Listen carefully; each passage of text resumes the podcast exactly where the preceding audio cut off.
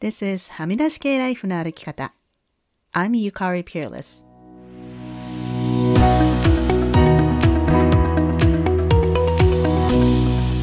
周りが決めた道からはみ出して自分だけの生き方をする人を応援するポッドキャスト、はみ出し系ライフの歩き方。Welcome to episode 263. 皆さんこんにちは、ピアレスゆかりです。年末年始が少しずつ近づいてきて、いろんな意味で慌ただしい日々を送っている方も多いのではないでしょうか。私も例に漏れず、年末進行でバタバタしています。さて、今週は2つ、リスナーさんからのコメントを紹介します。まずは、みやさんから、前回のエピソードへの感想をいただきました。ゆかりさん、こんにちは。今回、ゆうすいみなみさんのエピソードもすごく良かったです。とてもエネルギーに満ち溢れていて魅力的な俳優さんだなと思いながら楽しく聞かせていただきました。全く知らないブロードウェイの世界から今年ずっとゆかりさんのブレネ・ブラウンブッククラブでも学んできたことにもつながるワードがたくさん出てきたりして思わず嬉しくなりました。私が一番印象に残ったのは、ゆうすみなみさんが演劇が多感な時期の学校教育で上層教育としても素晴らしい活用方法であること。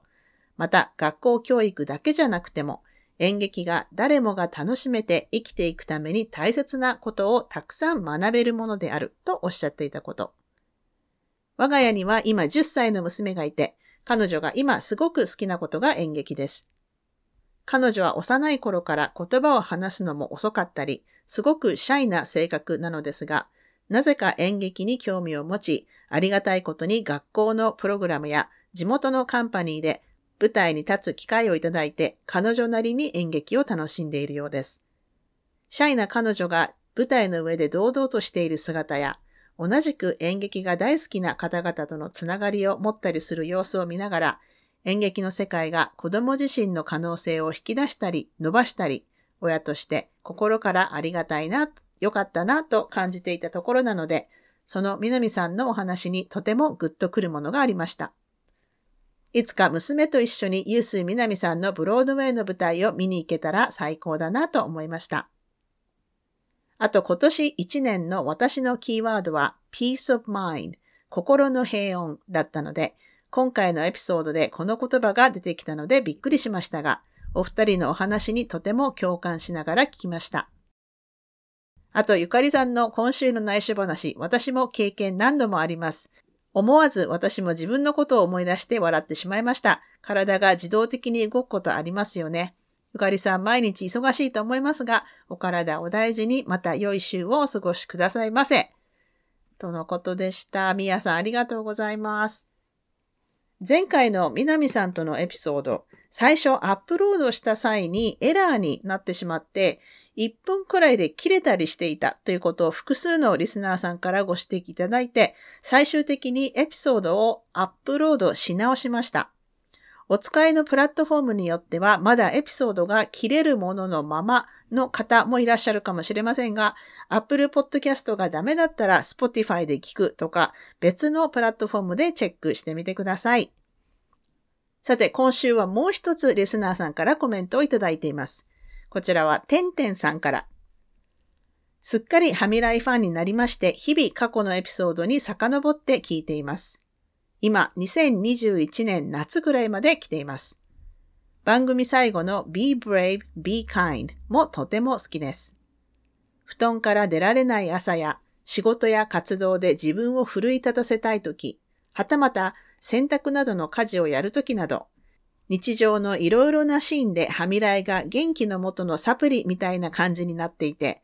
常々感謝の気持ちをお伝えしたいなと思っていたところ、今日、はみらいに関連してポジティブなことがあったのでメールしました。ゆかりさんからの学びの中でも、世間の人たちはベストを尽くしているのかのエピソードがすごく刺さって、1ヶ月前くらいに聞いたんじゃないかなと思うんですが、パートナーともよくこの話をしています。仕事やプライベートで関わる人との人間関係の中で、すごく嫌な思いになったり、腹立たしく思ったり、ジャッジメンタルな気持ちになってしまったりするときにこのことを思い出します。すると不思議とイライラする気持ちが薄れていきます。まさに他人に寛容になれるんです。今日仕事の関連でとある苦情の電話がありました。仕事の内容が自分のマイノリティとしての当事者性にも関わることで、苦情の電話の対応は理不尽なものも少なくなく、結構苦手です。先日も苦情電話の中に偏見を感じ取って、頭に血が昇ってわなわなとなり、喧嘩のようになってしまったことがありました。今日は相手と話す前に一呼吸置けたので、メモ帳に〇〇 is doing the best と書いて、スマイルマークも添えました。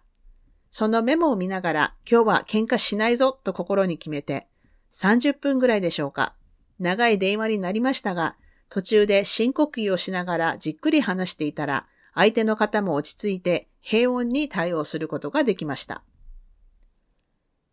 普段から心が乱されるようなことがあった時に、世間の人たちはベストを尽くしているのかを思い出して内省していたのが功を奏したのかなと思います。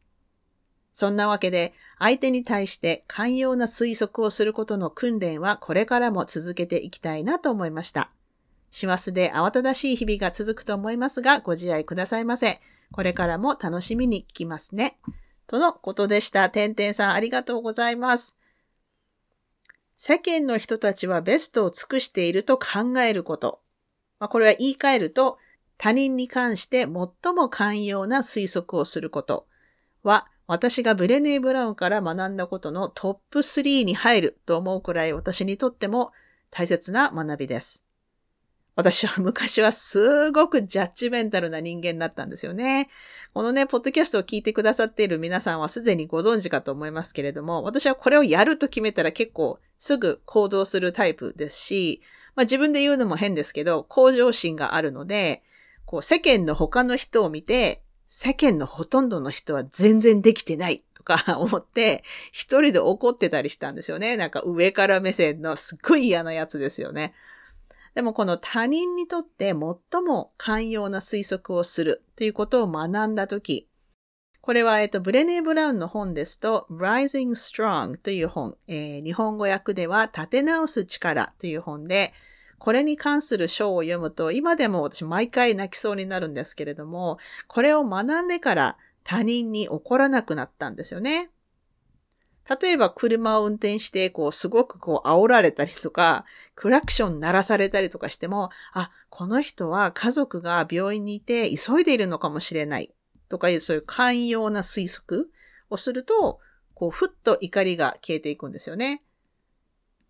で、この考え方のポイントは、例えば、この車の件を例にとると、私にこうガーッとクラクションを鳴らしてきた人が、なぜそういう行動をとったのか、本当に家族が病院にいるのかとか、そういう真実は本人にしかわからないし、もう私には知る術はないんですけれども、その本当の理由っていうのは関係ないんですよね。私がそういうふうに他人に寛容な推測をすることで、私の人生が生きやすくなるんです。じゃあもうこれやらない方が損なんじゃないかっていう気がしてきますよね。はみらいのエピソードでは2021年に配信した第184回でこの他人に関して寛容な推測をすることについて話していますので、興味のある方はぜひ聞いてみてください。みやさん、てんてんさん、感想、コメントありがとうございました。皆さんもはみらいを聞いてこんなことを思ったというメッセージはいつでも歓迎ですので、はみ出し系 at gmail.com までどうぞ。さて、今週のトピックは、ブッククラブでちょっと出てきた話が偶然私の大好きなポッドキャスト番組で話されていたので、その話をしたいなと思います。私が好きでいつも聞いているグレノン・ドイルの You Can Do Hard Things っていうポッドキャストで Healing from Emotionally Immature Parents 感情的に未熟な親からの癒しという意味のエピソードが2回に分けて配信されていてすごく興味深かったのでシェアしたいと思います。日本で毒親っていう言葉が出てきてもかなり経つと思いますが、まあ虐待されるとかまでいかなくても、こう親との関係に悩む人っていうのは少なくないと思います。このグレノン・ドイルのポッドキャストのエピソードでは、臨床心理学者のリンジー・シー・ギブソンっていう人をゲストにして、感情的な未熟な親に育てられた人がどうやってそこから立ち直るかという話をしていました。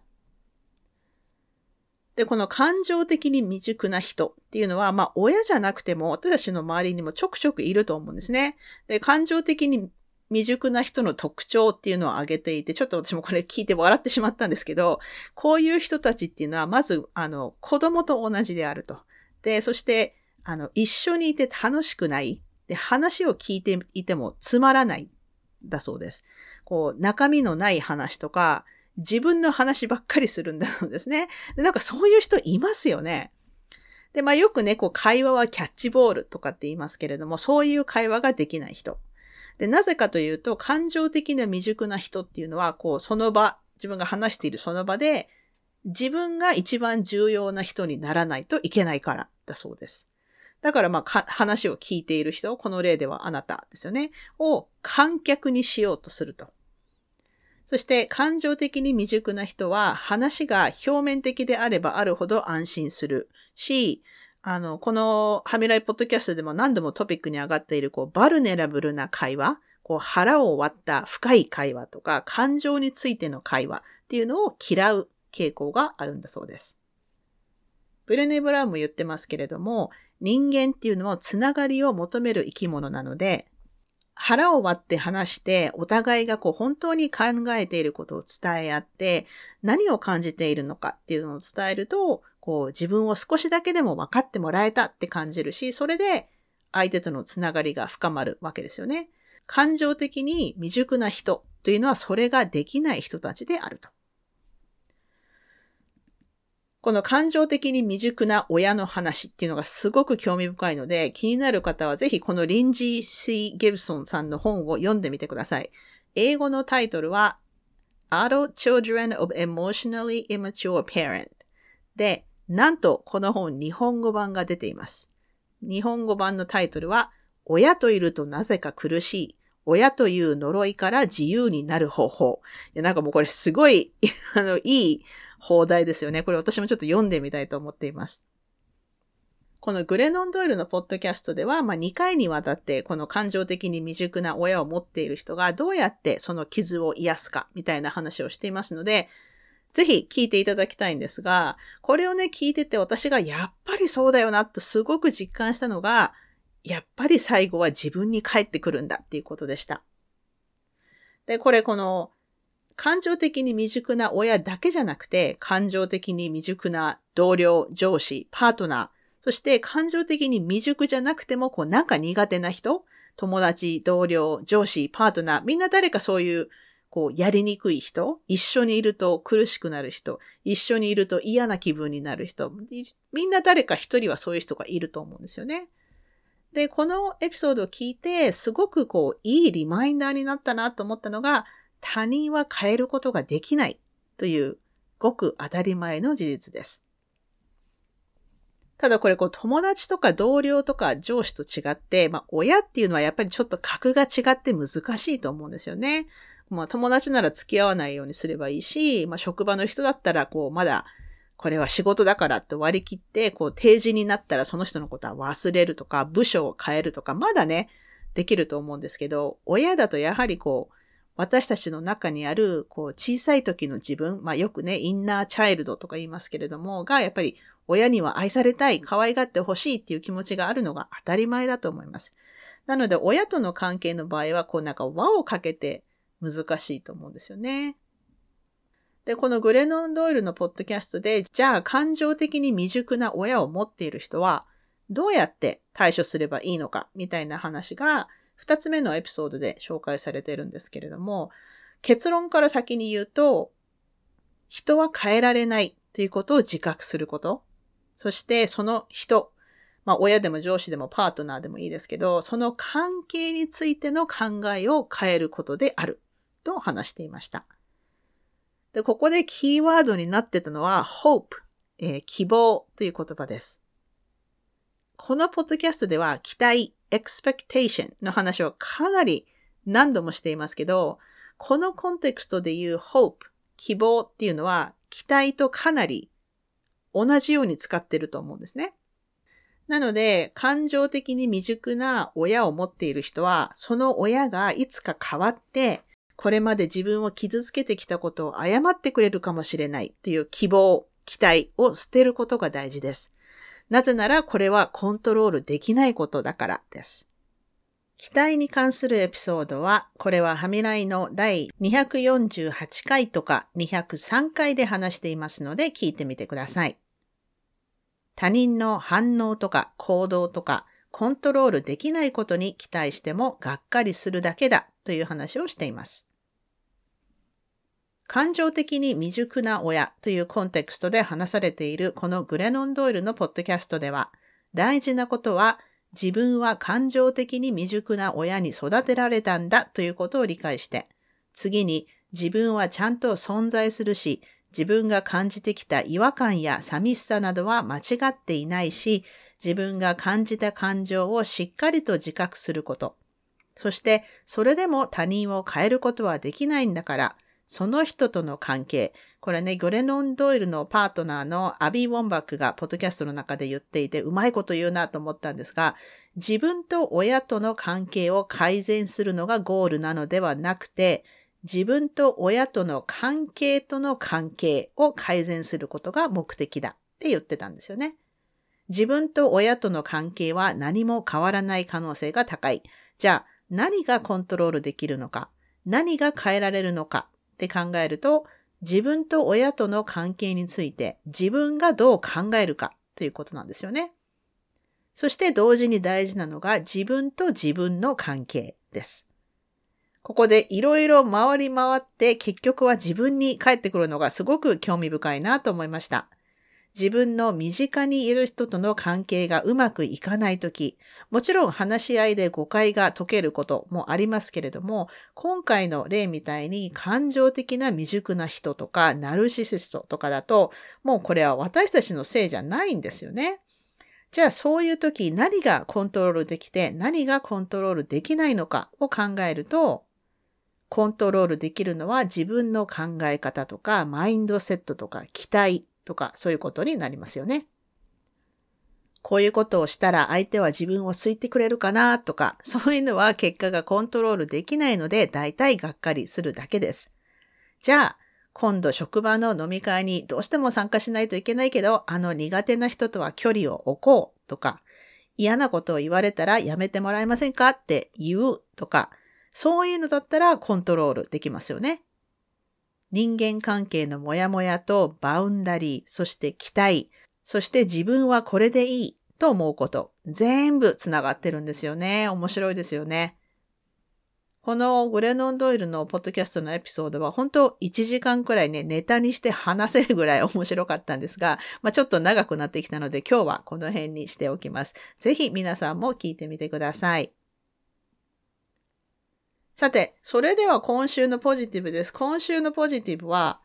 私はカナダに移住されるクライアントさんのためのこう生活準備サポートみたいなのも仕事でやるんですけど、今週日本から引っ越して来られるクライアントさんのために、スリフトショップでお皿とかグラスとか買いに行ってすごく楽しかったんですね。なんかこう掃除用具とか洗剤とかそういうのはね、もちろんこう一般のお店で買わないといけないですけど、ナイフとかフォークみたいなカトラリー、それからお皿、キッチン用品とか全部新品で揃えるとすごい結構金額になりますよね。なので、こうお皿とかはもうスリフトショップで適当に見繕っておきますねって言って先日見てきたんですけど、かなりね、新品同様のものがたくさん見つかって、なんかこう、ホクホクした気持ちで、仕事なんだけど、趣味みたいな感じですごく楽しかったです。こうね、できるだけこう、新しいものを買わないで、こう、古着とかセカンドハンドのお店とかで、こう、掘り出し物を見つけるっていうのが私はすごく好きなので、仕事なのにとっても楽しかったです。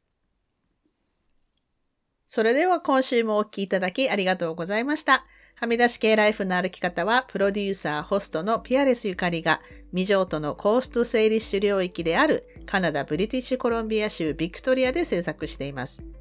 はみらいのインスタアカウントははみ出し系です。また、Facebook にもリスナーさんのグループ、はみらいコミュニティがありますので、ぜひご参加ください。番組へのサポートは PayPal もしくはゆかりがサブスタックで配信しているニュースレターの有料購読で可能です。皆さんからのサポートのおかげでこういったポッドキャストやニュースレターなどの配信、執筆活動に時間が割けますので本当にありがとうございます。12月はニュースレターを有料購読してくださっている皆さんにはホリデーカードをお送りしますのでお楽しみに。カードが欲しいという方は12月だけ有料購読していただいても大丈夫です。ニュースレターはこのエピソードの詳細欄からご登録ください。有料購読できないけどサポートしたいという方はぜひぜひこのエピソードもしくはニュースレターをお友達にシェアしていただけると嬉しいです。番組のスポンサーも随時受け付けておりますのでぜひお問い合わせください。今週のポジティブ、今週のブレイブ、エピソードの感想はいつでも歓迎ですのではみ出し系 at gmail.com までどうぞ。はみらいを気に入ってくださった方は、ぜひお聞きのポッドキャストアプリにて、はみらいのレビューを書いていただけると嬉しいです。レビューを書いていただいた方には、はみらいステッカーをお送りしますので、住所を教えてください。さて、ここまで聞いてくださった方に今週の内緒話をお話します。今週の内緒話は、皆さん、ゲームとかやりますか？どういうゲームしてます？私はこう、いわゆる、まあ、PC ゲームとかコンソールゲーム、あの、プレイステーションとか、ああいうのは全然やらないんですけど、スマホでパズル系のゲームをするのが日課になってるんですよね。あの、ニューヨークタイムズの Wordle とか人気なのでやってる人多いと思うんですけど、私はニューヨークタイムズのあのミニクロスワードもやりますし、他のゲームもやります。で、朝起きたらあれをやるのがもう日課になってるんですけど、ああいう、あの系のこうパズルっぽいゲームをやってる方いますか？なんかおすすめのゲームがあったら教えてください。というわけで今週も黙らない女、黙らない人でいてくださいね。Be brave, be kind. But don't be silent. Your voice matters. Stay safe, everyone, and thank you for listening. Bye.